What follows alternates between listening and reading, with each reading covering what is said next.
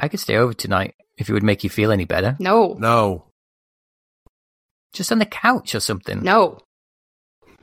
Maybe just the couch. You should be more worried about waking up and finding Paul humping your leg.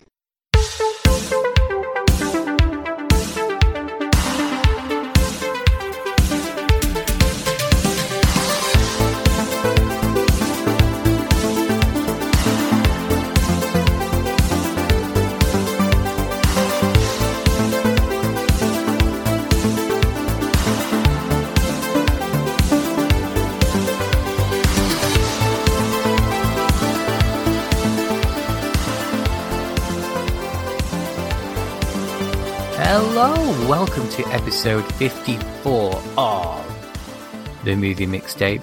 Episode 54. 5 plus 4 is 9. 9 plus 1 is 10. 10 out of 10 is the marks we're giving you for listening to this episode of the podcast. And joining me, as always, to my left, sucking on a red Twizzler and reading Dostoevsky on a shell phone, it is Marcie Dale. Hello, Marcie. How are you doing? Hello. Hi. Wait, quick question before I ask you how you're doing. Wait, we're we're shell was that a real thing where the shell phone I don't remember that. This movie isn't that old. Yeah. Is the shell phone in the film a real thing? Yeah.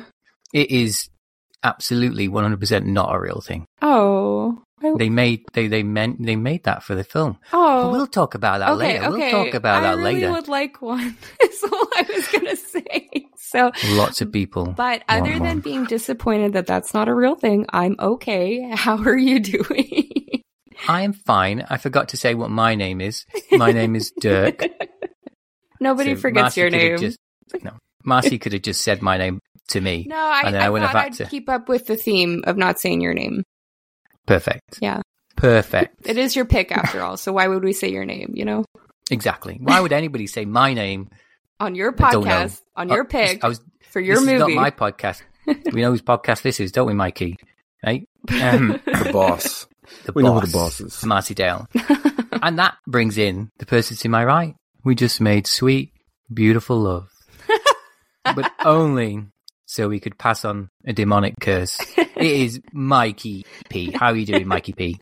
Hi, Dirk. Hi, Marcie. Dirk, who gave who what? Who's the giver here? And who's the taker? Well, uh, if you're asking who's the chicken and who's the egg, I don't have an answer.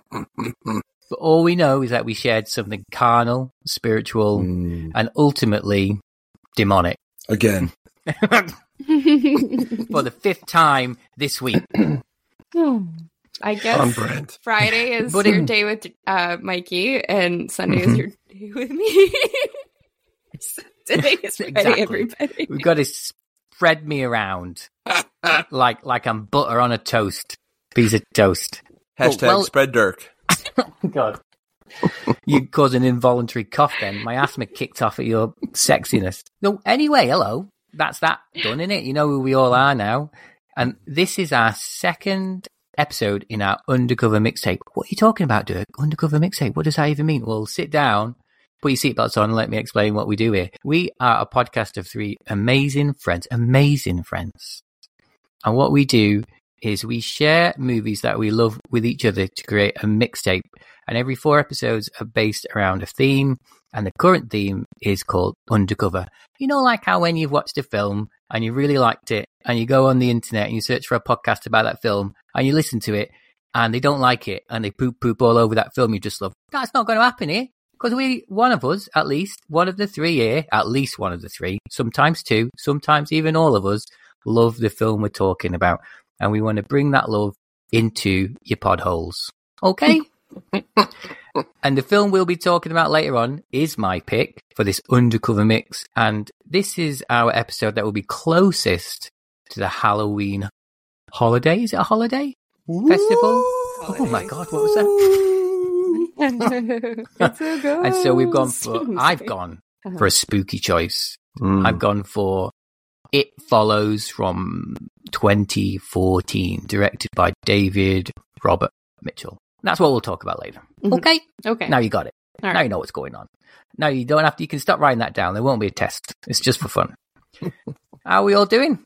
Yeah, getting ready for Halloween that you mentioned. Yeah, definitely ready for that. Are Mhm. we ready? Well, we're doing Zubu tomorrow, so I'm very excited. What is that? Zubu. What the heck is that? Zubu, Zubu. is when you go to our zoo and then there's like people handing out candy throughout it. I don't know. We're bringing Kaya's trick or treat bag, but the candy will be ours, not Kaya's. I'm sorry. Uh, but she's going to be a little unicorn. And I don't know. Did I send you the unicorn pic? I know I sent you the bat. no. The unicorn's really cute. And then she gets us confused with her other. she's crawling boys. now so when she's in the unicorn costume crawling around she looks like a little pony Oh. it's really cute so i'm very shocked. She shocked probably looks like a unicorn, Marcie. yeah that's true i'm sorry yeah you're right unicorn my bad Unless not it's a pony a really terrible costume. i think it'll be fun and even if we like i don't know just get to look at animals and she gets to be in her costume all day then then that was worth it so zubu tomorrow yep So are they making all the animals spooky?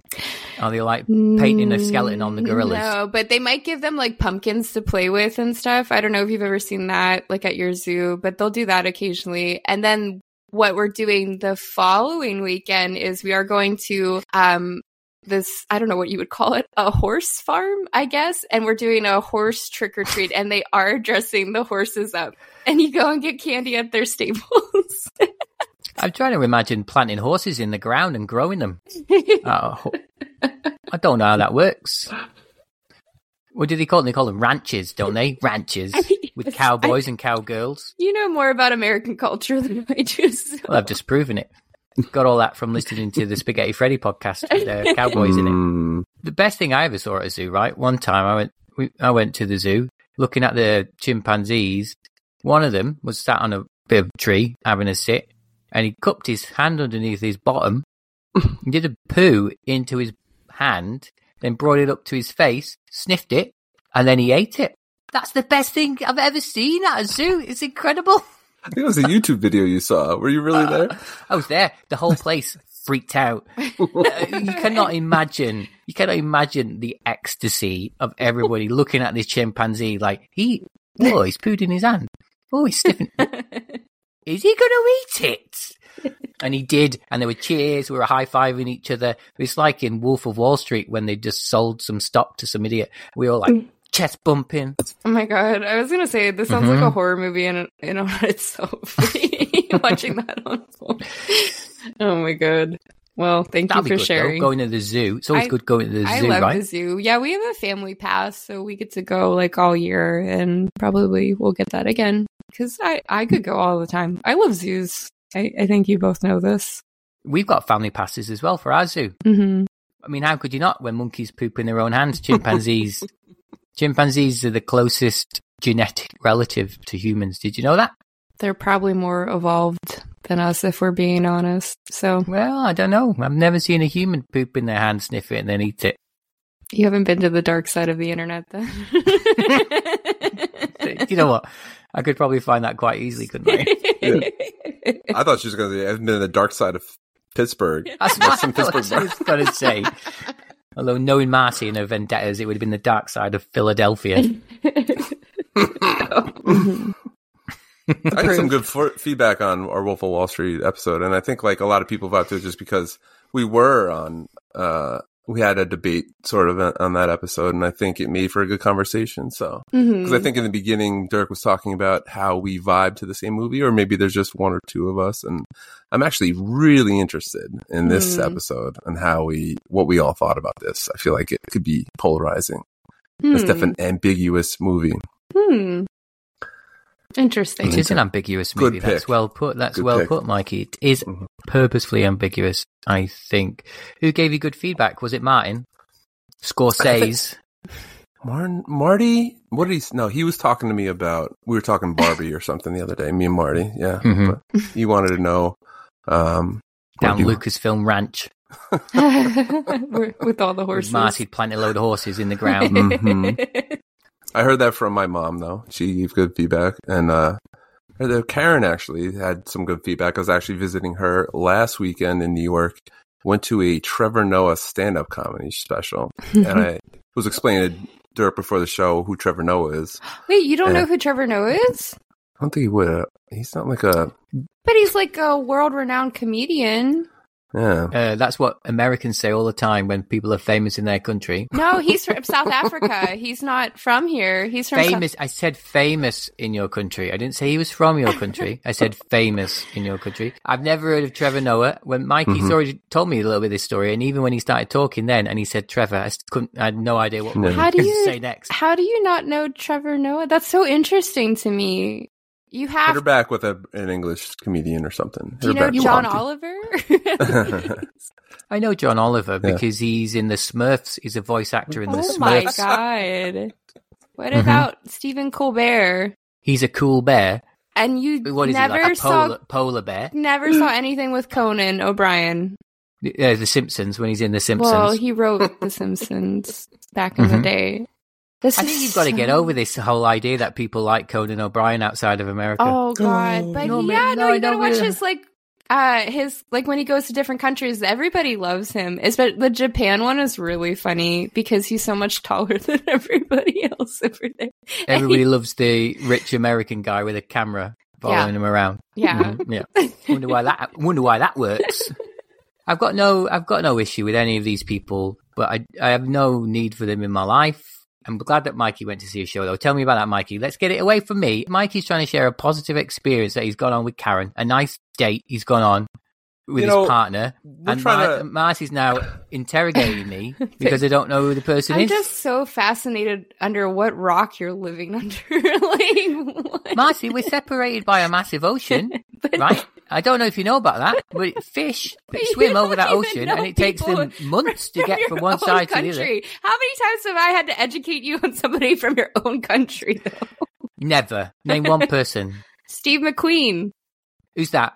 The director. We did uh, Lovers Steve Rock. McQueen. I know who he is. Butch Dance and the Sundance Kid. No. Oh my god. No, he wasn't even in that movie. The actor wasn't even Oh Jesus Christ. I just want to die. No, not the actor. I'm talking about the director. I know who he is. We did an episode on it, Oh I'm God. acting purposely annoying for you. oh my god. We're trying to retain listeners, Dirk. Please, everybody, turn it off after he said, "I don't need Conan O'Brien in here." You don't Well- want to mess with the Coco Army. The 78% of people in America are listening to this, you know, because we've still got a solid 22% from Europe. That's true. So they're, they're on my side. If we ever make it over the Atlantic, that's the name of your ocean, not our Mhm. ocean. Our ocean's not called that. All I want to say was like, yeah, it, it's it was great to see because he's been on a world world tour apparently and In sold America. out. Like Apparently even- everywhere but England. Yeah. So well, he added more shows even for New York. I think back in when I was coming up, I had like a idea that I would do like stand up comedy one day. And this would be like a challenge I would face. That and try out for SNL. Those were two things I think I fantasized, daydreamed about. So I used to study like stand up comedians and Eddie Murphy's like Delirious comes to mind. I used to study that back and forth and know everything. It's unlistenable almost today though. Like it's like you couldn't say half these jokes. But it is an art form and i was his was very loose. There was good segues. Some were good. Some were really poignant. I it wasn't political at all. He's known uh, over here at least for like the political satire show uh the daily show over here. But that didn't really come up. I expected like a bunch of gaza strip stuff jokes or something like that to come up but he stayed away from that. But it was very good and it's just great i think this day and age that kids are not they weren't kids let's be real they were all people like uh our age but they were out. You know, you could watch sit at home and watch TikTok videos all day, but they chose to go out and see a show, see a comedian, and support the arts. I loved it. I haven't been in the city in a long time, so it was good. Oh Nice. cool. Recharged. I love Trevor Noah, so I mean I've never seen him live though, but I watch his specials a lot and I used to Yeah. watch the Daily Show. But I yeah. I'm very excited. You know they're making his book and like his memoir into a movie. Wow. Yeah, so and Lupita Nyong'o is gonna play his mom. Wow. That's good Mhm. casting. This isn't going to be like that rock show, though, like Young Rock, will it? They'll give it. No, it's gonna be an actual movie, like because his story is so fascinating. Mm. Because because he's biracial, it was illegal for biracial children to live in South Africa the time he was born, and his mother still had him, and so he just had a lot of issues growing up in South Africa and stuff, and then just him overcoming all of that. It's a really good book. I I like it a lot, and Um, I think the center of the movie is going to be his mom, though, and so that's why they have Lupita Hmm. Nyong'o playing her. You should read his book. It's born. It's called Born a Crime. That's the title of the book. It's a really good book. Yeah, Dirk, somebody you never heard of before. You should read their book. Yeah, Dirk, you should read Maybe the I will. books that Maybe I tell that's you to how read. I'll get to 'cause- know him. Yeah. Yeah, And we'll read uh, Piers Morgan's memoir just to. Oh my god, what? don't be don't be acting like Piers It's the Morgan only is one I somebody can I, think like. of. I don't know. I'm thinking You know? of some some You're gonna, talk what are you going to say next, eh? hey, you know, wait. James Corden. Forget about oh it. God, You know, you we send over so many of our British people to your country that I don't feel like I need to sort of imbibe you with with any names because half the people in your TV shows are British, right? Aren't they? Aren't they? I'm pretty sure they all are. Get get get the Wire. Look at any episode of the Wire. half the cast is British doing an American accent. I was gonna say The uh, Walking Dead. In The Walking Dead, exactly. I was actually shocked. I didn't know last episode when you said in our notorious episode that you said Cary Grant was British. I did not know that. what? Cary Really? Grant and what's his other face? To other face. What was his Claude name? Claude Rains Thank you, Claude You're Rains. He was, welcome. and Well, that guy Hitchcock. was European, yeah. and, And Hitchcock, Hitchcock, is yeah. I knew British. Yeah. But I know a lot There we about go. Cary Grant. There we go. So that episode's finished. We won. Britain I'm three. to plug the. f- I'm trying to Sweden plug one, The thing. I'm trying to America plug zero. Come on. Nazis Well, yeah, if you haven't losing. listened to the Notorious episode, if you haven't listened to the Notorious episode, you should go and listen because it was a wonderful talk. And Marcie's getting very anxious about it, so you need to go back and listen to it. No Conan O'Brien slander on that episode. Do not no, worry. if you want to, There was no Conan O'Brien slander in this episode. What there is is there is just a knowledge vacuum, and one that is not needed to be filled. he, he Okay. would like him though. That's the thing. Marcie, there's many people in this world I would like. I spend my time occupied um, listening to people I dislike, so it can fuel the flames within me, and I can incite a revolution. Okay? Mm-hmm. Yeah. Mm-hmm. Well, you want me to sit down here and just accept it, or do you want me to get angry about it and do something? I just want to talk about the movie now.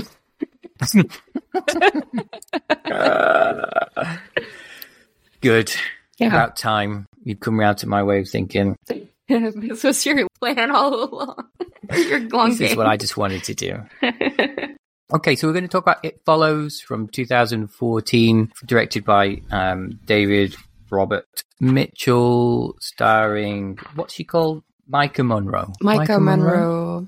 Maika Monroe. Mm-hmm. This is the synopsis for the movie. Well, first, I'm just going to tune the radio in, guys. Mikey, I'm just tuning in the radio, Mikey. All right, Okay. I'll, I'll allow it. yeah. I'm just tuning it in now. oh, I've just put the radio on. Oh, There's is a supposed to radio have a sound station. effect? No, don't worry. Okay. Here's a radio station. Welcome to ITF Radio and our weekly Pillow Talk segment, where you, the listener, write in with your tales of love. Our first letter comes from someone who simply refers to herself as Jay. She writes, My story starts like many others, with girl meets boy. Hugh was special. Sure, he wouldn't let me in his house, and he randomly ran out of the movie theatre. But I thought he just didn't warm to Cary Grant, you know? I would look into his eyes and see a twinkle that could only mean love or extreme anxiety. Soon I was ready to give myself unto him. We slid into the back seat of his car after he'd parked up outside an abandoned mental institution late at night. It was perfect. But I really should have expected what happened next. After my flower had embraced his stalk, he drugged me unconscious, tied me to a wheelchair, and baited a malevolent supernatural entity that would now stalk me until it had killed me. How could I have been so naive? So I rebound, sleeping with greasy haired old flames. Maybe some dudes on a boat, but that scene was quite ambiguous. Despite these efforts, the entity continued to follow me, or turn up on my roof as my granddad with his willy out. At my lowest point, though, I suddenly had an emotional epiphany, and I remembered Paul, the simp. So please, listeners, Oh cross your fingers that I can palm off this curse as I'm pretty sure Paul would agree to have sex, even if it meant having all of his bone broken by an invisible tall guy who's creepy as heck. it follows. That is the synopsis of It Follows. Very good. Very good. Oh my So, god. yeah, this is my pick for Undercover Mix. Mm-hmm. Why did I pick it? Well, I told you what I thought the other day. Yeah. I thought I had It a was a great good epiphany. I thought because you get scared and you cover your eyes while watching this. Yeah. But That would absolutely have worked. that he told me no. So I actually I just thought I'd let you explain why why this Perfect. cover. It is because at the entity, the titular it that is following, can appear as anyone. And it will often appear as somebody you know. And so it is, in essence, going undercover with its disguise. Yeah, you oh, see? You Like that? I'll take it. Yeah, that's so that's you'll take it. So that's why this is in the undercover mix, and absolutely because it was a scary movie to be released on uh, our Halloween week. So there we go. That's why we're doing it this week. Um, I have plenty of thoughts on this, but Mikey, you sounded like you had lots of thoughts on this as well. Mm, I did. Very first scene is a girl running out of a, a house, and the way it's filmed is sort of we follow her in one take, and then she run. The way you're filmed, you're already drawn into the way this director films, and that it feels very much you're in the scene. It's lived in. There's not cuts. It doesn't feel very cinematic. It's very much we're an observer of these events. And so she runs around. She runs. She looks scared. She's looking at past the camera, and this is the motif for the whole movie, really, where sh- there's something going on behind us that we don't know. It's filmed very well, where you're you're in essence like drawn into the film, and then I, immediately with the music plays a huge part in this. There's like tones, and there's just like a ringing or a, a hum in your ear the whole time, and it's really set off in this very first scene. That it's ambiguous, like Dirk said. I'm even like trying to look at like hidden messages right off the bat. The house, house number 1492. The year this bastard f- fell fell into like South America and he discovered like some island or something. But that's Mhm. like Mhm. that's like a year we always had to remember. Christopher Columbus Oh, came wow. over and discovered America. And so like immediately I'm like there's going to be hidden messages in this. It's not going to be well defined. I'm immediately drawn in from the first scene. And not like I love it. I just I just need to know kind of where this is going. That was my initial experience. hmm Like it. But Marcie has this face that I can No, see on the video face- here. Yeah, oh my Marcie's god. face lit up when you said something. Mm. Mhm. Said something she didn't agree with. This No, is said Wolf of something Wall she Street liked. all over No. again. Yeah. Oh. Said something she liked, I think. He picked up on Um, it. Yeah. You mm, mentioned yeah. the music. I love Mm. the score of this movie. Mhm. We'll get into that. But I just we'll want get to into it.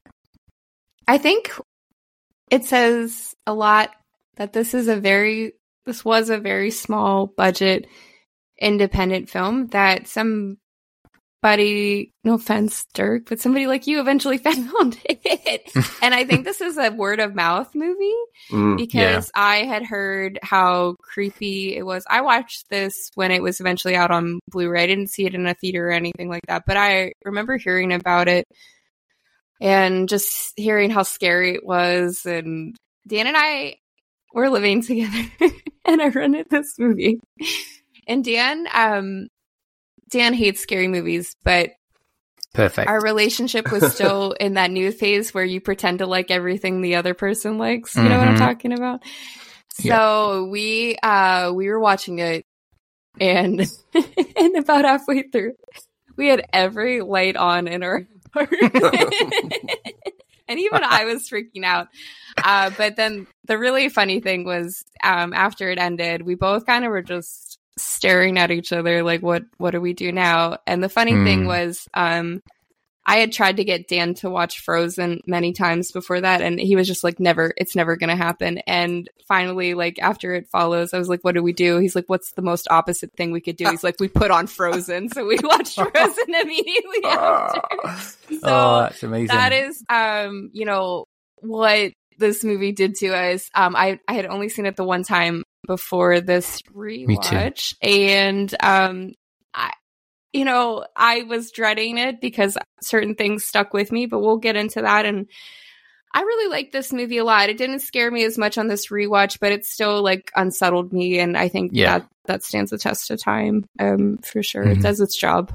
Exactly. Yeah. Mm-hmm. You know what? I just read the I read the summary of that film that Dirk was talking about. I just read it for it follows. It says the opposite of Frozen. That's the first opening line. but Dirk, you picked this movie. Why? I want to know what your experience is with It hmm. Follows. Well, picking up on something Marcie said about like even I found this movie. So how did I find it? I found it through I found it through Letterboxd. I think it's it's obviously it's a quite a well known film in terms of horror fans. But I'd watched a I'd watched a movie called Ginger Snaps, which is about um, werewolves, teenage girls, a teenage girl becoming werewolves, and I'd wrote a review on that. And one of my friends who um, follows me on Letterboxd said, "Oh, if you really liked this movie, you should watch It Follows." It took a while, but got round to it when I was sub subbing to Shudder and had like a day left of that, and I thought I'll just watch something. And I picked It Follows, and oh my goodness, Marcie, same as you, I had to have all the lights whacked on in the house afterwards, which I've only ever had to do like one time before, and I was freaked out, Mhm. properly freaked out, um, to the point whereby um, when I watched it a few years back, any time I thought about this movie, I would get goosebumps, and I would. I would physically like I could have a visceral, a physical reaction to the film, and that's that is something, right? If, if that Mhm. has done that, then that they have achieved a Mhm. hell of a lot. Um, and what I really love about this film, um, in terms of it, its horrorness, is that it doesn't rely on jump scares and it's genuinely chilling hmm genuinely scary, gets under your skin, gets into your brain, and makes you think about it, rather than just being anxious the whole time about, Mhm. you know, when somebody's going to pop out from behind a mirror or, or something like that. You, you, you're constantly working in this film. I think you're constantly kind of, you've got that dread, but you're, you're scanning every scene and you're looking around the, you know, it's not going to jump out necessarily, but you know, there could be something there at any moment. And it terrified me, Mhm. absolutely terrified me. Yeah. So I, I, I never wanted to watch it again, Marcie. either. Never wanted to watch It, it again. it's funny that you say like there were specific things that like stayed with you and like would unsettle you like just thinking about it and i have Mhm. two specific things in this movie and actually one of them is like we jokingly make like little cute funny names on riverside but one one is that bedroom scene when that huge Oh tall my guy goodness. just comes in i don't know Mhm. like fuck that yeah. Fuck, fuck that. So yeah, what we're talking about is if you didn't get it from the synopsis, so there is this curse that is passed through uh, basically having sex, and our main character has sex with this guy who who then is kind enough to explain to her that she is now cursed and proves it by um, strapping her to a wheelchair and letting her see the the, the physical embodiment of this thing, this it that that will follow you slowly, very slowly, um, until it gets you and it and it kills you. But it can take the form of anything, so it can look like anyone. And, and in this one scene, Marcie's talking about, it's in the house. You know, it's in the house.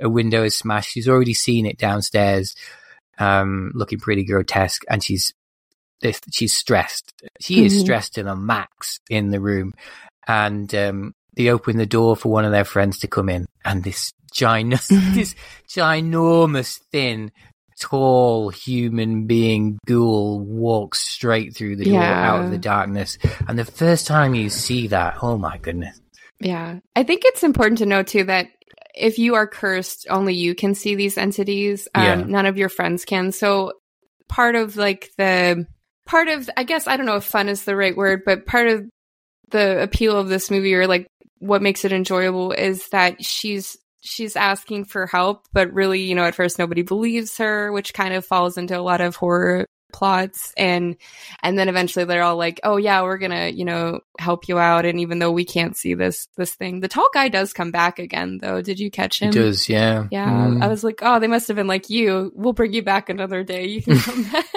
You're really creepy. So, yeah, apparently, like that tall guy found it exhausting because they they did so they did like forty odd takes of that, and every Mhm. single time the the girls you know was freaking out in his direction, and he was just like, oh, he could barely take it. you know, Oh, the fact yeah. that there was that much um, um, tension in the scene as well. Oh. What's the other one that stuck with you? The other one that gets me, so you did mention that this thing can turn into anybody you know too. And um the guy that passes it along to her in the beginning, he says this like really memorable quote, like sometimes I think it turns into people you love to get close to you. Is that the quote?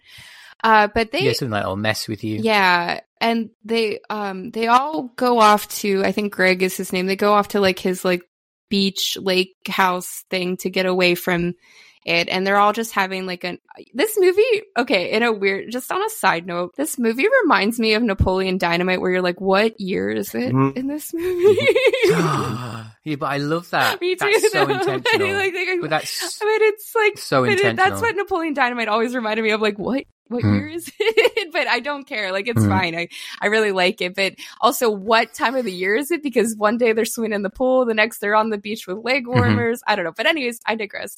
Uh, the other one that really sticks with me is they're all on the beach for whatever body of water it is. You see them all, and then the one friend is walking to the beach, and you're like, oh, okay, there's the other friend. And then when you actually see it's not her, and you see the friend on the inner tube, and like my heart just dropped when you realize, Mm, oh God, it's yeah, it's it's actually the entity. It's not yeah. her friend coming out in the in the background. Yeah, so That's my favorite reveal, I think. Mhm. That's my favorite reveal because you see the friend Yara walking slowly in the background, and whenever you see anyone walking slowly in the background, and my my heart is already racing a little bit, and you're thinking, but it is one of the friends, so it's probably going to be okay, and they're just doing it as a bit of a bait and switch. But then within about a thirty seconds to to a minute, we actually get a, sh- a shot of Yara sort of slowly floating. In the background, and you suddenly realize, oh shit, that is Mhm. the that is and she talks entity. too, so you know it's actually her on the inner tube too. She's like, "Are you guys Mm. getting in the water?" And you're like, "Oh no!" and then that's No. that's when like her hair gets lifted up, and they start to Mhm. realize, "Oh, this is." But it's also very important at that time that Greg does not see any of that because that'll come back Mhm. later. Stupid Greg. Stupid Greg, greaseball Greg. But Yeah. I want to. Can I come back to what you said though about it being like you can't tell what year it is and you can't tell what season it is? That was so on purpose though. So Mhm. um, the I think the idea for this movie started embryonically based on the nightmare that he had as a kid of just being somewhere and then suddenly across the like the playground or whatever somebody would be staring at him and would just walk towards him and just follow him. And how unsettling that was and and how that still creeped him out as an adult. And he remembered that. It was kind of drew from that. But also um the idea of making this film almost nightmarish. Because like did you get like a a feel? We talked about the opening shot but as soon as you see the opening street i think halloween you know it looks I was gonna like say this. in This totally Halloween, reminds me it? of early John Carpenter. This whole movie, Yeah. yeah. Absolutely. So it looks like a staple of any horror film, doesn't it? It could be set. It could be from the seventies with Halloween. It could be. It, it could almost be Nightmare on Elm Street as, as well. That that sort of thing. And like you said, Marcie, it's leaves on the ground at, at one point, and then they're in bathing suits in in the next scene. But all of that was not continuity errors. That was to, to sort of try and disorientate you and for you to not kind of be set in a particular time or a place. And if you notice, there's like there's one cell phone, and it's right at the beginning of the movie when the first victim calls their dad, Mhm. and then there's no other technology like that throughout the entire film. And we get little cathode ray TVs, we get weird TVs stacked on top of TVs, we get Mhm. um, that we were talking about the shell phone and how they just made that up in the movie that doesn't exist. So that's not even something that um, you could buy in a shop. And the idea being, as soon as you see like an iPhone 10, well, you know this took place in 2017 Yeah. or, or, or something like that. So they wanted to, to to have this feel of you don't know when this happened. This could be 20 years ago. This could be in the future, and as, in in a way to to keep that kind of uncertain, to keep you a bit off your on your toes. I don't know, but I Yeah. think it really works, right? Well, I think it I really think works. the whole movie is so unnerving that like I didn't even think about that, but there's something like also unnerving about like not knowing. I think they are in Michigan because she says a couple different things that I'm like, oh, they're in Michigan. Okay, yeah, they're in Detroit. okay, Detroit, Michigan. Yeah, so they were Mhm. like that, but I kind of like when it's like just you have no idea and it kind of just Mm. makes everything else so much more confusing and i i mean if we're gonna mention it like one really cool thing i mean because you can't your own personal poltergeist is Cary Grant. You can't get away from him. uh, but in the beginning, when they go to the movies, it is charade Yes. with Audrey Hepburn and Cary Grant. Mikey, did you catch that too? Is there a meaning to why there's I that just, movie I, on? I just thought it was funny that like, well, we don't know what time it is, so that movie's from the Mm. '60s, so it's like, oh, okay, so could it be like the '70s, and they're gonna go see that, or, um, but I just was laughing because it was like, haha, Cary Grant again, haha, gotcha, Dirk. I forgot all about that. Um, can I? I didn't even yeah. pick it up the first time. I know. Well, I want to just say something that like I totally forgot this beginning with the the first girl because Mm-hmm. The scenes that I remember from my first watch are just so impactful that I just clearly remember those scenes that I totally forgot about the beginning girl. I forgot they were going to see charade. I forgot all of these other things because I think this movie did such a great job at what it was supposed to that you remember like the tall guy or like the Hmm. her hair getting played with, you know, and things like that. I actually didn't even remember the pool scene at the very end, and we'll get into that Hmm. later. But I have a quick question for both of you. Do you think quote unquote Hugh gave the curse to that girl in the beginning then and she didn't carry through? No. I think because he says later on he met a girl at who gave it to you, and he said he met a girl at a bar. No, I mean, did he give it to her? Is what I'm saying. And she didn't carry through onto the next person, and then she got it, and then he. yeah, that's what I mean. I think she gave it to him. Oh, he gave it to her, and they okay. I see what you're saying. I Mhm. thought it worked. Like it kills if you don't pass it on. Yeah. Okay, I gotcha. Yeah, yeah. well, you know, she comes back as well. Yeah. Yeah, so she comes back as the entity at, at one point. I don't know the answer to that. I think Hugh, who is the guy who gives it to Jay, has a what he does. He's he's very strategic in how he offloads the curse. Right, so he he, he Mhm. drives a distance away from his house. He rents he rents somewhere else to live. Probably driving back and forth from his where he, where he lives with his parents in this other house, so that the entity has to keep walking back and forth and buying him some time. Because I'm like, when you know that somebody is following him, I'm like, why are you queuing up to go and see a film? Mm-hmm. I would not sit down to watch a movie. But he obviously thought he'd bought himself Mhm. some time by Yeah. going backwards. But this is why. I think he passed it to that girl in the beginning and then realized. I think that's when he realizes what happens to the pattern because how else would he know that once you die, it goes back to the Yeah. next person? So that's that was my guess. Is that Well, and, and I think the other thing to that is Hugh doesn't know. Yeah. I, I think as well. Also, a little bit. He's he's he's got his set of ideas as to what happens, but I mean, we never really know, do we? You never really find mm-hmm. out. What I, what I love, which I didn't realize the first time either, but I must have watched this about three times this week. Having said I'd never watch it again, but the first girl, Annie, she that is not the first time she has been chased by that entity. If you see what if you watch what she does, she runs out of the house into the street and she stops and waits in the street and somebody there in the road says, "Are you okay? Do you need any help?" And she quite calmly says, "No, I'm okay." Mhm. Um, and then after a few minutes more, she runs around, gets back in the house, gets in the car, and drives off. So she she she's familiar with this thing. She's lured it into the street so she can get back in the house and get in the car. And I think the, what's happened is she's given up. Then she's going someplace to die, and she doesn't want to die at home in front of her dad because what she just drives to the beach and she sits She down on the beach and she waits. yeah. She just waits. So I think she's given up at that point. She can't take it anymore Mhm. which I never got the first time, but like that kind of like how much it must like exhaust you and how Mhm. you know how much can you actually take being constantly constantly looking over your shoulder Yeah. And then also kind of like which leads to like the end too like do you really want to pass it on and be responsible for someone else having Yeah. this and dying possibly or them just passing it on like do you really want all of that on you? Maybe she's a good person and she just couldn't find it in Yeah. like, you know, like in herself Yeah, to yeah. pass it on. Yeah. any scenes that stayed with you mikey when you were watching it I will say, just to go back to some things that were spoken about, when my kids get scared, I tell them things that I used to do when I was a, a kid. And now what I say is like, it's your imagination actually doing most of the scaring. And what I want you to do is, because they're into storytelling in different ways, think about what it is that's scary. And if you had to recreate it somehow, like in a comic or like in a movie that you're going to be directing, what is it about what's scaring you right now that you can recreate? Because that's harder. And one of the things that I always thought about was it's sort of like it's not so much jump scares that scared me, but it was that feeling of being looked at from a distance and that creepy, slow approach to the camera Hmm. was exactly kind of like what I envisioned. That that's that scary thing that somebody's just coming at you, or what is that in the distance? Like somebody's looking at me in a distance, and it's almost like um, Midsommar. I think people talked about like that was a different horror movie because all the lights are on. It's it's daytime the whole Mm. time, and that's that's like a challenge limitation to make a horror movie that's daytime all the time.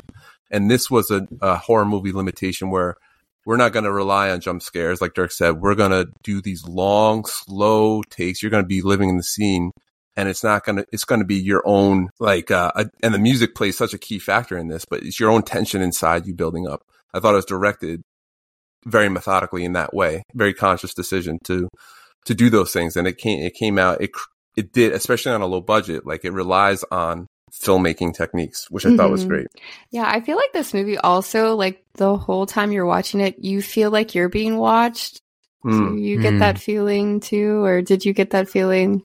Like, Like I- there's something like the way that it kind of it reminds me, especially how Dirk brought up Halloween, but it kind of like when you know Michael Myers is watching somebody in the first Halloween. Mhm. There were points in this movie where it, I think it might be it's supposed to be the entity watching them, whatever they're doing, the group of friends, Mhm. and and it Right. just gives you this like somebody's watching you feeling. I don't know, I, it's really creepy. And that's some of the scariest parts of Halloween where she looks out the window and he's just standing there. It's not Mhm. really so much like the killing or the slashing. It's just, he just kind of like appears slow, like the Hmm. slow entry into a room where from a distance when she's looking at her o- outside, he's looking at the house. Those are the scariest parts to me in the movie. And I think that, mm-hmm. that was sort of captured in this movie. Thinking about that, what you were saying there, Mikey, I think my favorite scene and favorite shot in the entire film is they're trying to find Hugh, the guy that um, gave the curse to Jay, and they, they find a picture of him and they take it to, and he's he's wearing there's wearing a um, a varsity jacket or a Letterman jacket, whatever you call it, and so they trace it to the school. They go to the school, take the photo to show someone, and they do that. You do that incredible 360 Mm.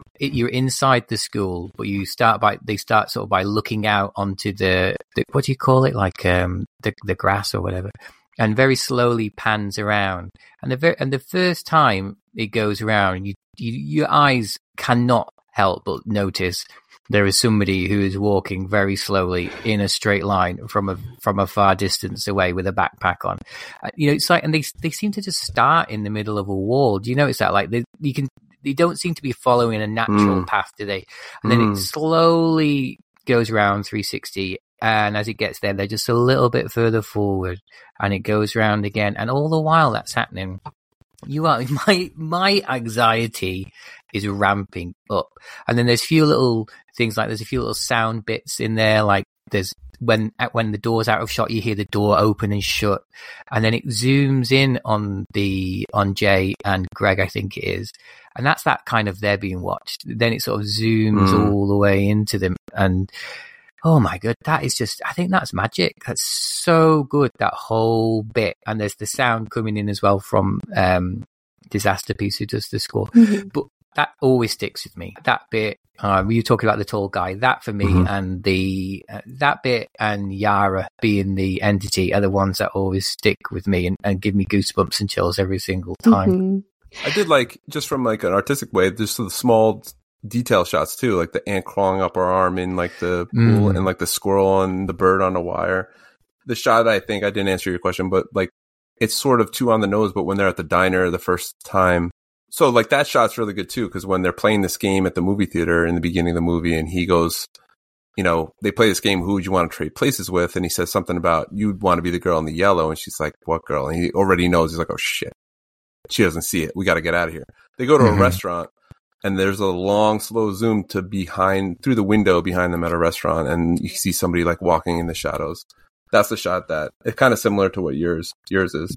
Mm. Um, but I wanted to say, lots of shots like that, isn't there? Like, Yeah. that's what I mean. Like they, they really create that kind of sensation in you that you're that you're scanning the background as much as the foreground every single shot, and that's why the slow takes work because they give you time to live to in it. do that. They Yeah. feed your your dread by doing that. It's kind of gimmicky, but when she gets, it comes out of nowhere, but she gets, I guess, chloroformed in the car after she has sex with this guy, Hugh.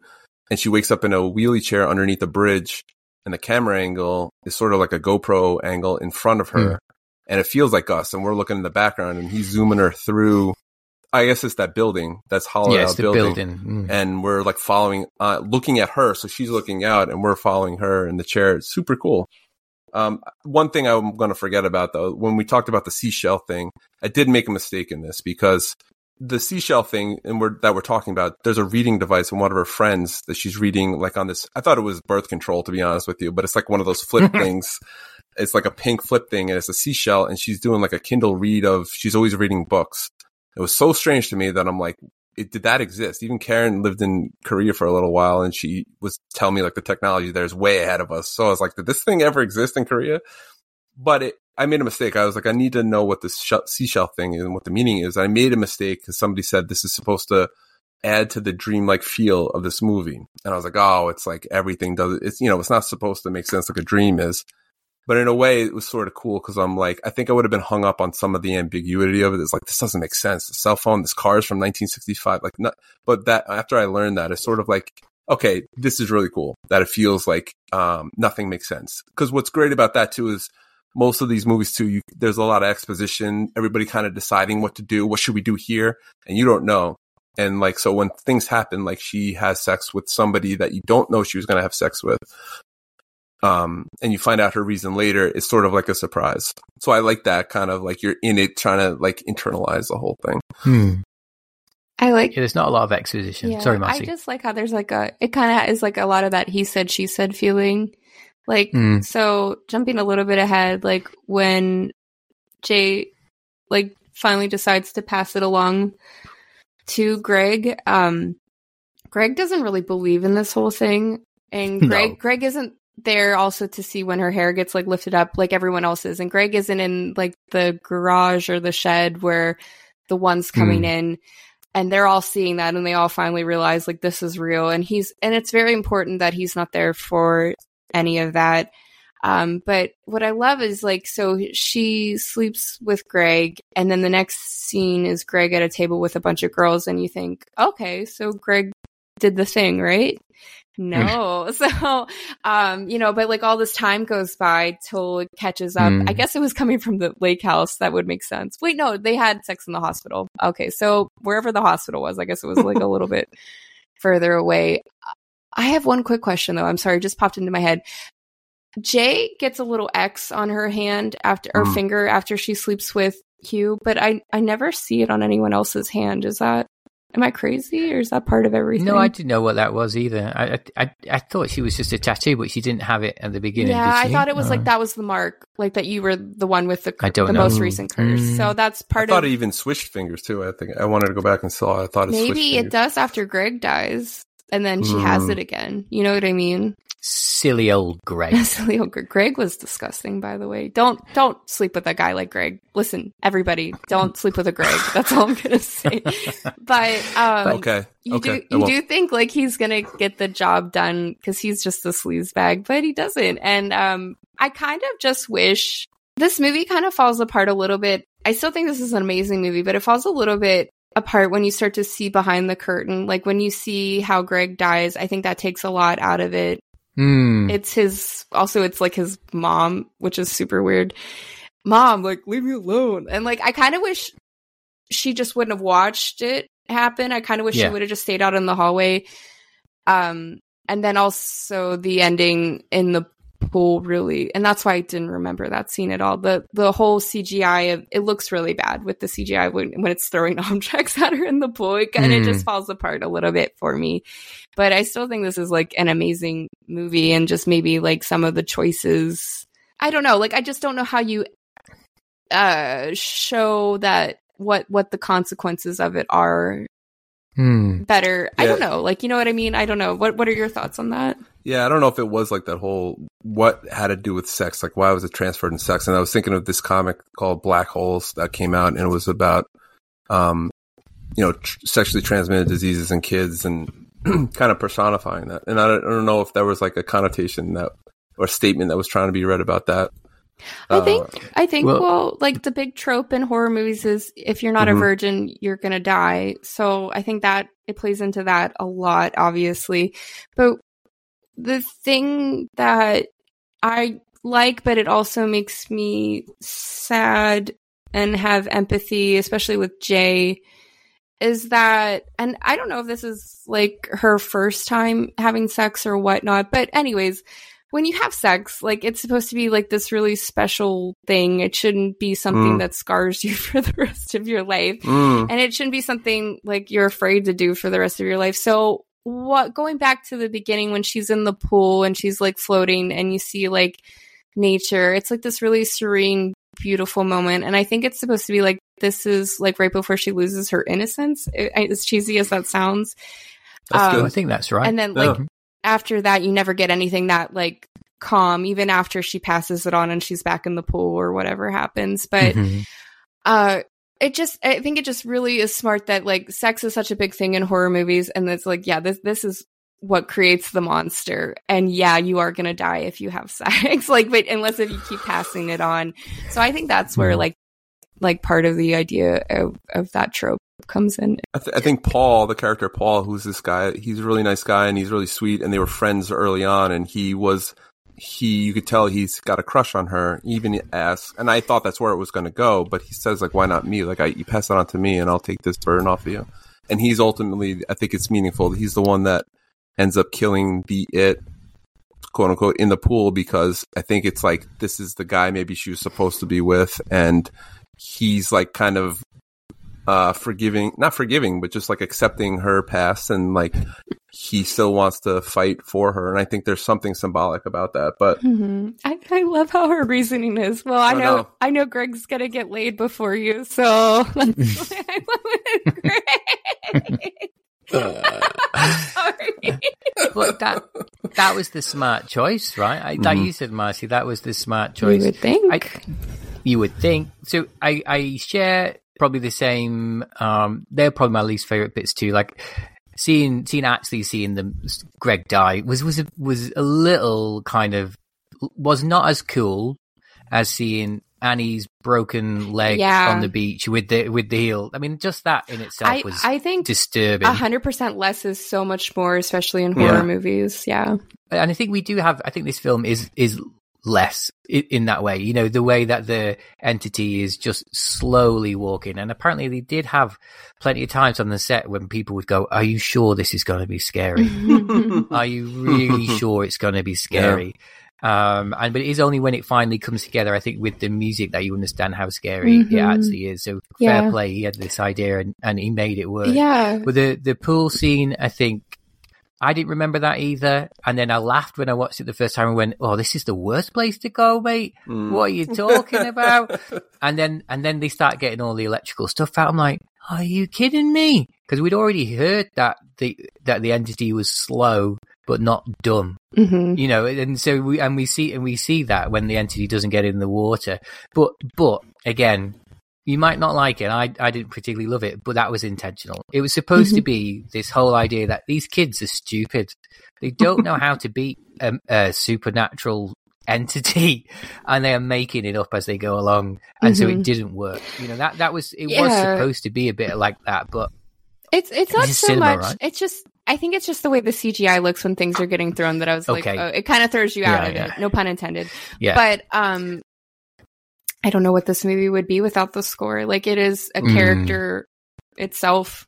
Like that dread you feel that you know something is there. It is that humming or that thumping going on with the and I I just love that Mm. like that do do do do do like I can't even explain the score. It's Yeah, so no. unique and beautiful.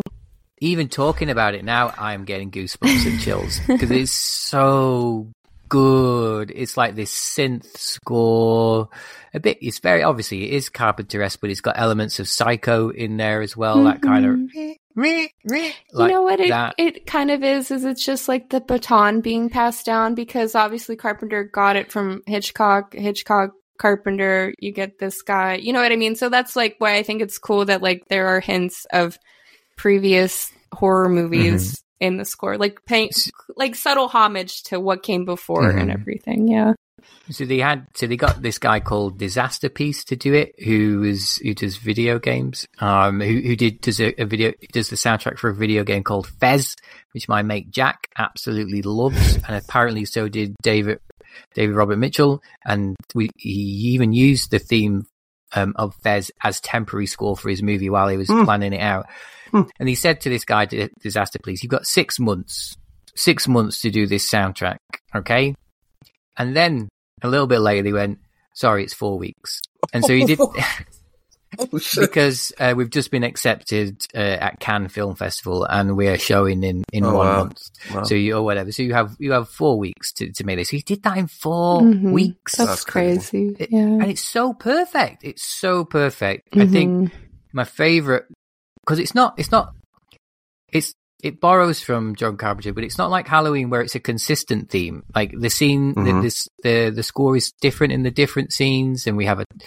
And I think my favorite one is the the first real entity that comes after Jay, which is the old lady in the hospital gown, and then when she walks into the the college, that theme is absolutely terrifying.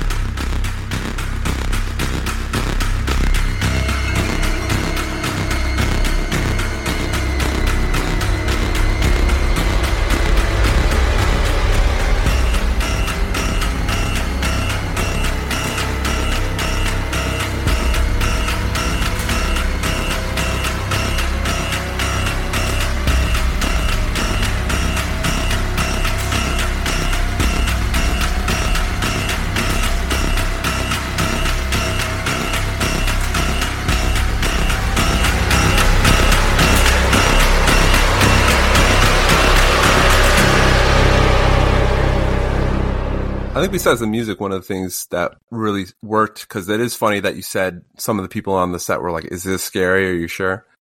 The cast was they were really good actors. I thought another kid actor Mhm. success, and I think they uh, the main actor actor who I don't Can know. I she- ask a fun question?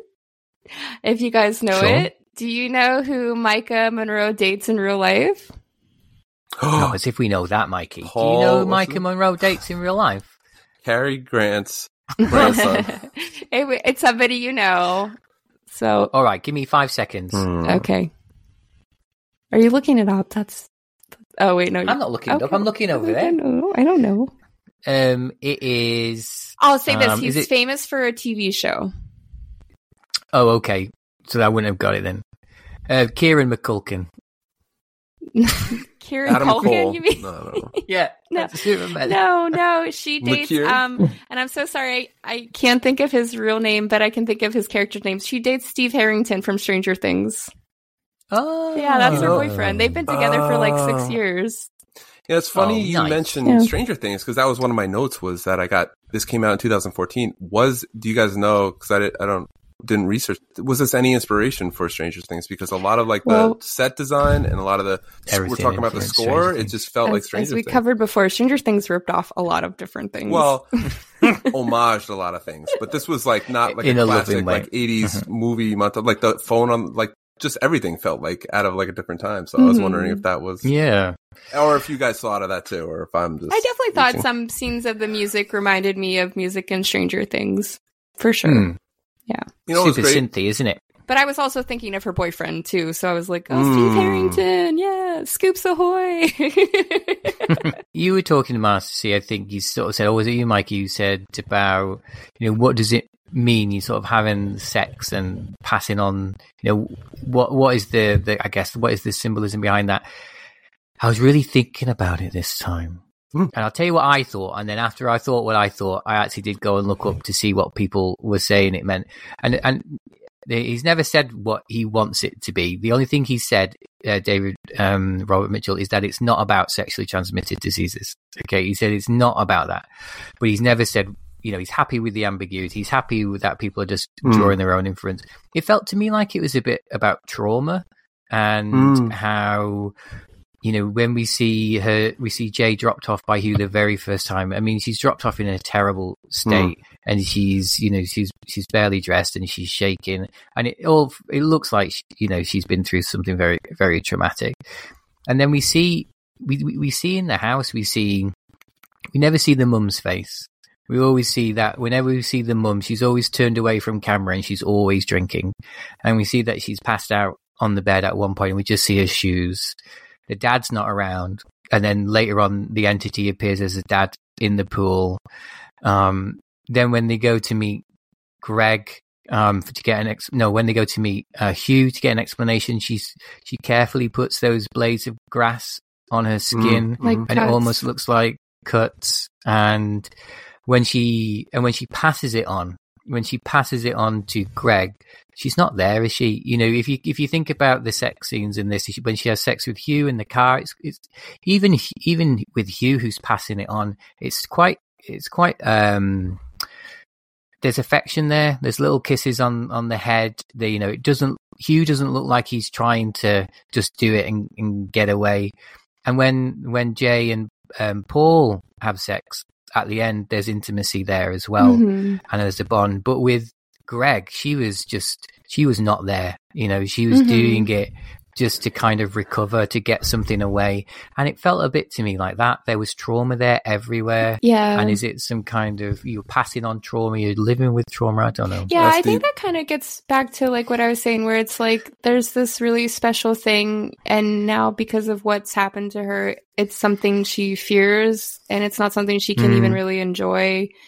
And when it should be something you should be comfortable with, you should be okay with, and she clearly is just doing it to essentially like get it over with, you know. And Yeah. and it's it's Yeah, yeah. horrible, but like what I really got from this viewing just because it is so upsetting is after she has sex and she's with with you in the car and she's just so okay like i did it and like kind of not like proud of herself but like happy with herself and she's just kind of like daydreaming and then this terrible horrifying thing happens to her where he puts the chloroform like and it and just kind of was one of those things where it's like i i don't mean to be like as as a woman but it is you know it is Sure. really scary like out there even Yeah, if yeah. you're not having sex with somebody like if you're in a parking garage by yourself it's terrifying sometimes and it just makes me sad that like we just live in a world where when you're a woman you know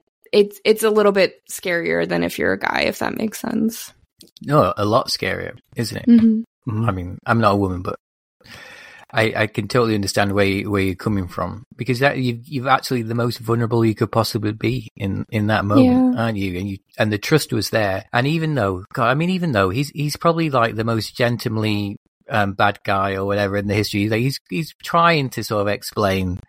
You've got this is I'm trying to help you, blah blah blah, but he still has given her a bad curse and chloroformed her and strapped her. yeah and he goes by like he goes about it in such a crazy chaotic Crazy. way that Mhm. i don't know i will say though like the first time i watched this i couldn't laugh at anything because i was so like traumatized and scared Mhm. but it is really funny on this rewatch when they do find him and his name is jeff and they're all sitting around in a circle and he's like we shouldn't even be this close to each other and then this girl starts walking and he's like, "Do you see that girl? Do you see that girl?" And they're all like, "Yeah." And like, it is really, really funny, just like that that Yeah. scene. And I like that there is like little pieces of humor, and it's it's nice that you can laugh about it once you finally calm down um, watching Yeah. this movie. Yeah, Yeah, why didn't they beat the crap out of Jeff? That was the one thing I couldn't understand. It's like they're like, I mean, the guy chloroformed her and gave her this thing knowingly. I would have been like, let's beat the crap out. I think You know, like- what their top priority was like, let's help our friend. Yeah, and that's what one of my notes is. Like the friends were amazing in this. They were like super Mhm. supportive. They didn't believe her, but they were always around by her side. They were always there, making sure she's okay, sleeping with her, like in her room, making sure she's. Good. I thought the friends were so great, but like thinking that it, this was an undercover mix, um, and trying to figure out how, how, where the Dirk angle. I thought what was going to happen was this is like the you know the horror that's going through. And I thought Jeff, the character, he was going to be this guy that's like enough of this. Let's let's catch this thing. I'm going to give it to you, but we're gonna I'm going to work with you, and we're going to go undercover, and we're going to like figure out. Who, we're not going to see this entity, and we're going to try to catch it. That's what I thought it was. But he just straight up like abandons her, and like they had to go find her. I mean, it just took me for a loop. It is a try that that trauma note was pretty deep because I think it is like you don't see I forgot about the mom, but other than the it characters, you really don't. There aren't any grown-ups around at all. Even when the cops show up later, like at different times, there are no grown-ups around at all in this whole movie, and it makes it feel very isolated and alone. The only grown-ups you see uh, later become the entity. If you see a grown-up's face in this movie, Mm-hmm. it be- it will become that at some point. I think is is, you, is you the, do finally after like after Jay wrecks the car when she's trying to get away from Oh, everybody. yeah. You do see her mom Mhm. at the hospital, but she's passed You out do. sleeping. That's it. Mhm. But the You mom do. is cares enough to go to the hospital to check on her. So yeah. yeah, Well, well, that was my theory, but I did look Yeah. it up and to see what the general Hmm. theory is. Want me to share it with you? yeah. I think it's br- yeah, I think it's important. Yeah.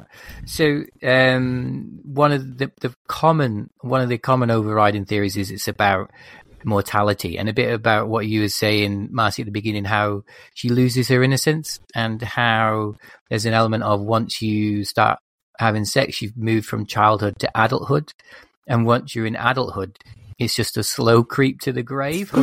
Wow. and and so you know the very first entity that comes for Jay is the old woman in a hospital gown. So it is old age that's coming for her. Wow. And so and but and so this is this is the thing with the sex. So this is a quote, well, a paraphrasing. But this is from the director. He says, Love and sex are ways we can at least temporarily push death away. Hmm. So the act of so so by having, you know, by actually they're not it- it's almost like you're not giving someone else the curse. You're you by sharing in a moment with someone, you're actually saving yourself a little bit more than. Do you see? Does that make sense? hmm So that's that's that's one of the theories, anyway. I like that. Um, and there was there's the you know then there's a thing that backs that up a little bit when Yara's in the hospital at the end, who's the friend who's with the shell phone, and she's reading a book. She reads Mm. an extract from from the book that she's been going on about, and it basically says it. The, the worst thing is is not is not the pain of death, it, the, or the worst thing is knowing that you will die, Mhm. or something like that. It's not the actual act of it; it's knowing that in sixty minutes, thirty minutes, ten minutes, it will you will end and you will cease to exist. Um, and so it's that idea about kind of, and again at the end, we haven't talked about the end, but Paul and Jay are walking hand in hand. Jay had sex with Paul. Paul did these probably did the most smartest decision and had sex with a prostitute because that thing is going to then get around and hopefully put a bit of distance between them. But as we see them walking hand in hand, we we've got in the background we do see someone slowly walking towards them, and I guess the idea is that you can never escape death. It is always it is always coming Mhm. uh, for you slowly, and you just gotta gotta live your life and enjoy it and embrace the love as best you can. Mhm. So that's that's a that's a popular theory Wow. about what's going on in this movie. And and that's the mic dropping. so. yeah, well, it's not my theory. I know, didn't but it was that. just really well said. So I really Mhm. appreciated that. Thank you. Part of me also thinks there is something about sex and love, and that she has maybe sex with for the wrong reasons with the wrong guys, and Paul's the guy that's really loves her, and even with like her whole history, he still wants to be with her, and he still is going to love her, and he still wants to have sex with her, and when most people probably be like. "Quote unquote," you're you've been used up, and like you're I don't want what you have, kind of thing. And you, there's nothing you were offering That- that, I want. like it's a more about Part Yeah. of adulthood, though, too. Like you Yeah. have to realize the person you're with has slept with other people, and either you can accept it Hmm. or you can be. I am not accepting this, which is like, well, that's everybody. So Mhm, I don't know mhm. who you're going to date that hasn't done that with someone else, but good Mhm. luck uh, finding that. But I think that's just like, you know, we are with people and it's like the past is the past and we Mhm. just have to accept the now and we have to move on. And if you're really serious about this relationship, then that stuff doesn't matter. If that makes Mhm. sense. So I think that's Yeah. important to have that too. I think those are fantastic points, Mikey Marcie. Did I we do- just this is just we just Are did we having like are we teaching a sex ed class right now? Maybe. Maybe we're just playing this movie. Play in our this sex in high education. school. TED Talk? Is this our school TED Talk? class. One, don't sleep with Greg's, and two, listen to the rest of this episode. Uh, I just have to say, this whole thing we have to do that. This does not fit an undercover mix. I'm sorry, Dirk. I love you. What? Listen, undercover means you are posing as somebody else to kind of play this role and trick people into think believing you're somebody else. These people who are possessed by the it, they are naked and standing on roofs. There's nothing undercover about them. You know they're the monster. I just want to say bravo because this was a fair game movie. We saw naked women and we eventually saw a real naked penis. And it, I know there was That, and that a lot of bush and it was kind of hard to see, but I saw it. So just I was about to say, Marcie, it was almost equal, but it was from a distance, and there was a lot of pube hair, wasn't there? But it was, and as well, it was like I think the things like that that I caught on like the second or third watch. So that's the granddad. That's Jay's granddad Mhm. on top of the roof, Yeah. and it was Jay's dad. So all those little things just make it m- more awful, oh right? my god. That's what I mean. There's your dad. There's your granddad with his willy out on the roof. But I mean, we were talking about how you said at the beginning, Marcie, it scared you less this time. Mhm. Yeah, it scared me less because it kind of I knew the Mhm. ending. Yeah. I knew, and I knew the ending, and I knew, okay, I know how this finishes. But- so that took a little bit of the sting out of it. But I still, still was freaked and still oh, got yeah. the goosebumps. Actually, can I say? oh, I'm on. sorry. I'm so sorry. But one No. one thing, number one thing you do when you watch a horror movie is you are literally either internally or externally yelling. Why would you do that? Why are you doing that? so whenever the window breaks and mm. Paul's like, I'm gonna go check up on your sister, and Jay goes into the direction where the window oh broke. oh my goodness, Jay, Jay, Jay, did she? Why? Did she not know she was walking in slow motion? Jay. Jay. Jay. What are you doing? like, but I love, I love horror movies for like those moments where you're like, and it kind of helps like relieves your stress and your tension, and you're like, what are you doing, you idiot? And it's so much fun, Mhm, especially when mhm. you're watching a horror movie with a group of people and like you're all collectively yelling that at the same Mm-hmm. time. That's a good time. I thought I was slightly immune to it, but I was still goosebumping and I still was like unsettled. I thought I will be all right. I'll, I'll go to bed, but no, I had to get up. I had to get up in the night and just check the house because I heard a few floorboards creaking and various. Mm. And I thought, oh, I'm gonna have to, I'm gonna have to check this, otherwise, I'm just gonna think this bloody thing's gonna walk this door any minute. Oh god! So it again got to me. Yeah, Mikey, just to draw a line under it, we'll stop talking in a second. But did it scare you? Yes or no? Legit chills down my spine on certain parts. Well, that's yeah, good. yeah. And I had all the lights. It was in daytime. I couldn't watch this at night.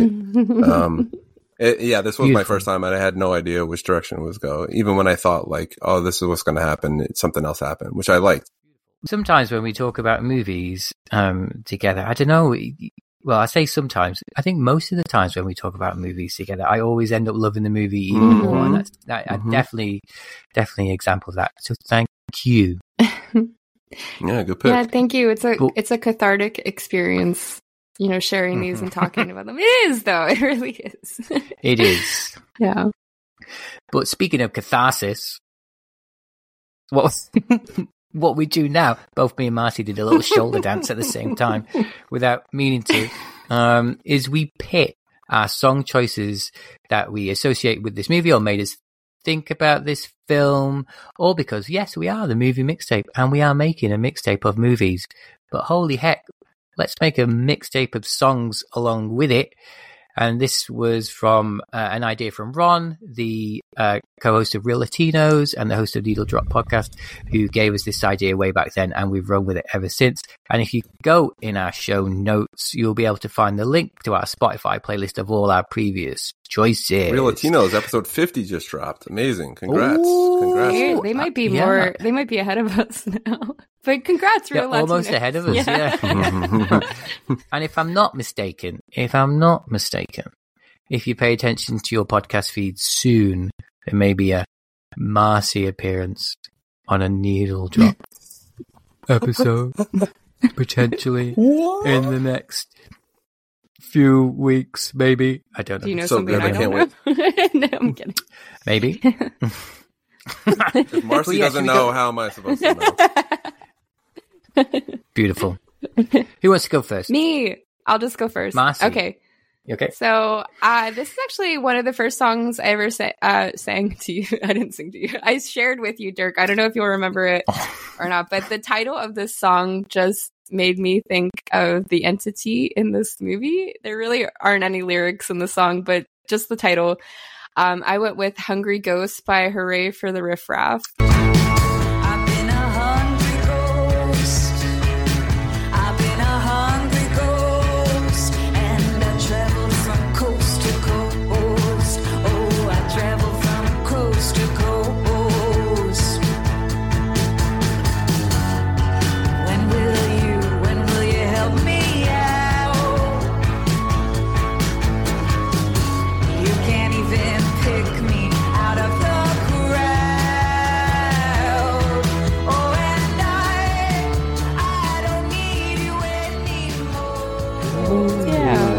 That's a great, yeah. Because it, because it is a hungry ghost, Mhm. right?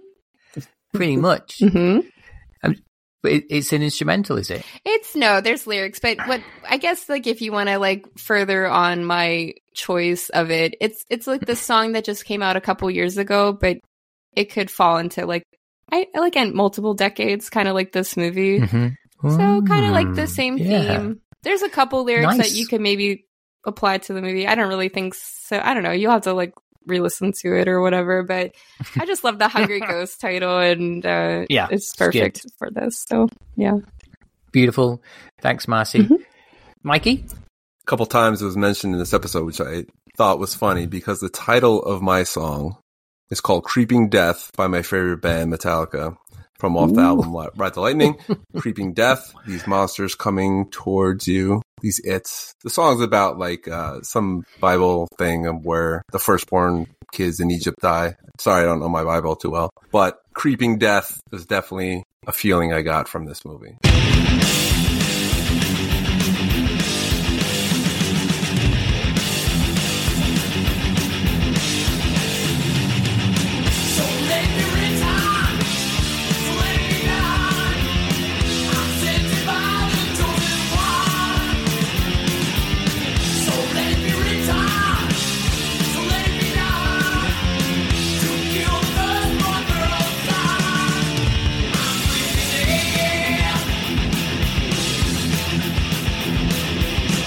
And it's funny that was like the main theme that Dirk found. Yeah. that was the meaning of this movie. Yeah, hmm exactly. M- Mikey hitting the nail on the head. Um, well, we've all The kind of gone for songs death. about Go the actual. all gone for songs about the actual entity, I think, really, because mine is Mm. about the entity as well. Um, and it's it it um is drawn from the scene when the it has gone and killed Greg. Jay's gone into the house, seen it happen, and has run out of the house. And immediately after the it has killed Greg, the it just turns around and starts going for Jay. So like it doesn't stop. He doesn't go. He doesn't sit down and read a newspaper and have a little rest or eat a hot dog. He just keeps going because you know what? There ain't no rest for the wicked. Oh my And that's, god! the, and that's the name of the song I Oh. picked uh, by Cage the Elephant.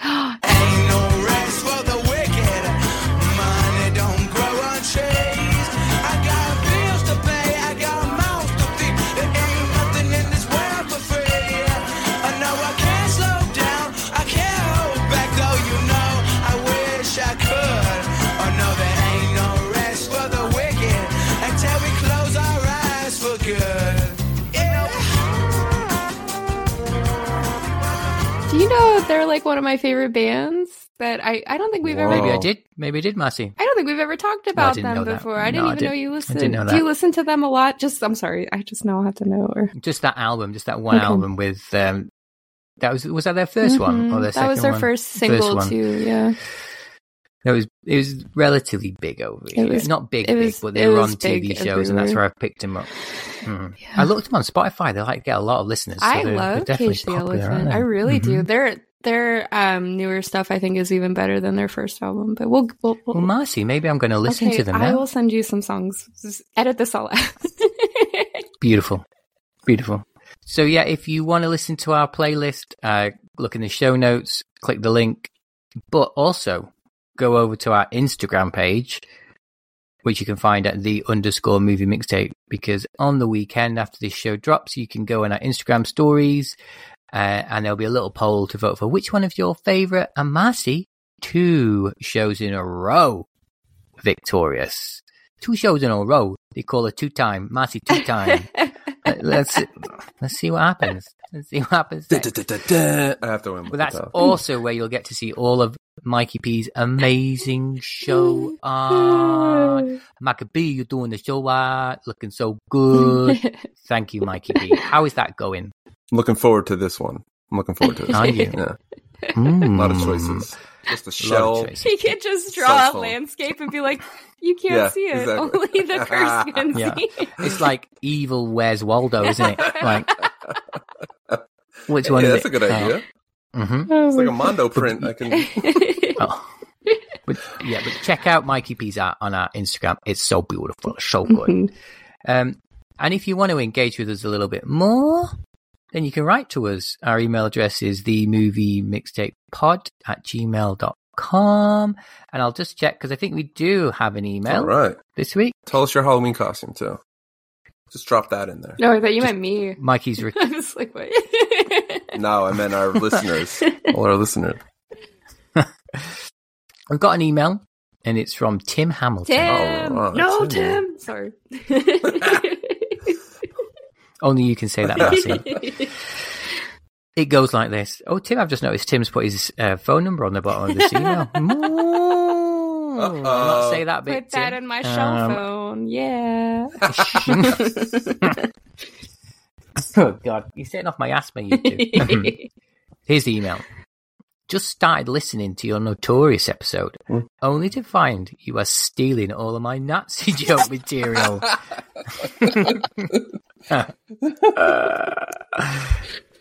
Stay in your lane, mixtape people. Love the non-Nazi portion of the show, Tim. Tim. They do have a lot of jokes about Adolf Hitler on uh, Seddy Bimco. It seems to, seems to be a recurring theme. I, I think like questions like which one of these characters would name their cat Adolf Oh Hitler, my God. and things and Oh things God. like that come up regularly on the Seddy Oh Bimco God. podcast. If you want, if you want more Nazi jokes, go over and listen to Seddy Bimco Part Two: The Revenge. Yes, that is the full name of that podcast. That Tim Hamilton, who is an actual world renowned, not like Mhm. Trevor Noah, who's Oh only known in America.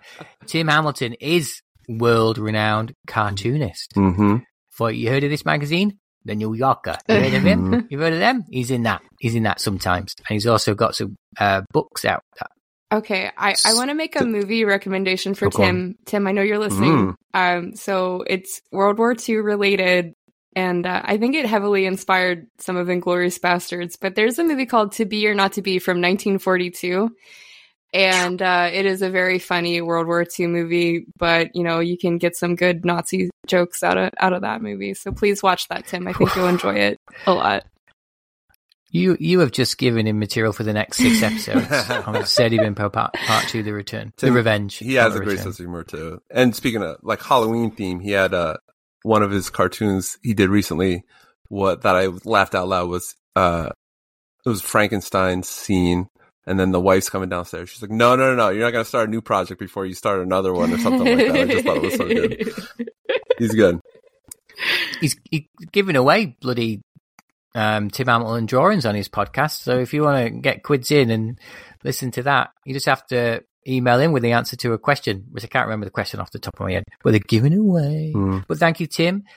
Listen, you don't have to be a world famous cartoonist to write into this show. It doesn't, you know, we- we're, it doesn't even help. Tim just does it because he's so he's so great, so great. You can email us. Our address is the movie mixtape pod at gmail.com. And we're almost done. For you, we're almost done. but all there is to do now is to find out what Mikey P, the inventor of the undercover mix, is going to pick for his movie next episode. Mikey P, what are you going to pick? To return to our undercover mix. One of the reasons I thought about uh, this mix, because I do love this theme, and we had watched Wolf of Wall Street, and I was feeling good. I was enjoying it, and I was like, you know, there's a movie coming out by these two coming out soon. One of my favorite movies. Uh, one of my favorite movies. It's just like fun, bonkers. That fits this undercover mix perfectly. What I was thinking about when I picked this mix, we are gonna do Martin Scorsese, Leo DiCaprio, The Departed. The Departed. The Departed? Mikey, I would never have predicted How did he know? How did he it was going to be your pick. Mikey was like, "Oh yeah, Marcie said she liked this one, so I have to have a Marty redemption." Mm. and that's what this was all about. yeah, and to celebrate Killers of a Flower Moon coming out. Heck Or it's out. yeah. Or it's out. Yeah, why not? Beautiful. Why not? I've never seen this movie. Is You want to talk about needle drops? Get ready, buddy. That's all I'm gonna Oh, say. okay. Yeah. it's got a bit of Led Zeppelin in, has it? Um, Dropkick Murphy. but yeah, Let's, uh, As everybody. He said, I, I just showed my, uh, Mikey the DVD Hmm. that I've got of it that was purchased in 2003 or whenever Five. it, It came, came out in That is yet 2006. to be. So it was purchased in 2007, yet to be watched. Is this like the yet to be watched. oh my god! Mhm. And it's a DVD. It's not even a Blu-ray. That didn't exist. Mm. Okay, I, this was the I best you ha- could get oh back my then. god! I should. I only have The Departed on But it DVD too. I should have brought my copy. But look at look at that. It is a Mm. two disc set. Whoa! Probably because it lasts seven hours, doesn't it? And it's on three and a half hours in each one. I cannot wait hmm. to watch this. I'm excited. Bit of Scorsese hmm. redemption hmm. for Marcie. I haven't watched it in a while, Mikey. I'm very pumped. I, I I, do love this movie. It's very exciting. So, thank Yeah. you. Beautiful. Can't wait. Can't wait. So join us next episode as we do Martin Scorsese, Leonardo DiCaprio, Matt Damon in The Departed. Ciao for now. Bye. Bye. Bup, bup, bup. Suck a net. You suckers. You gotta be D- creepy. does it- Oh, oh, does anybody else see that girl in the yellow dress?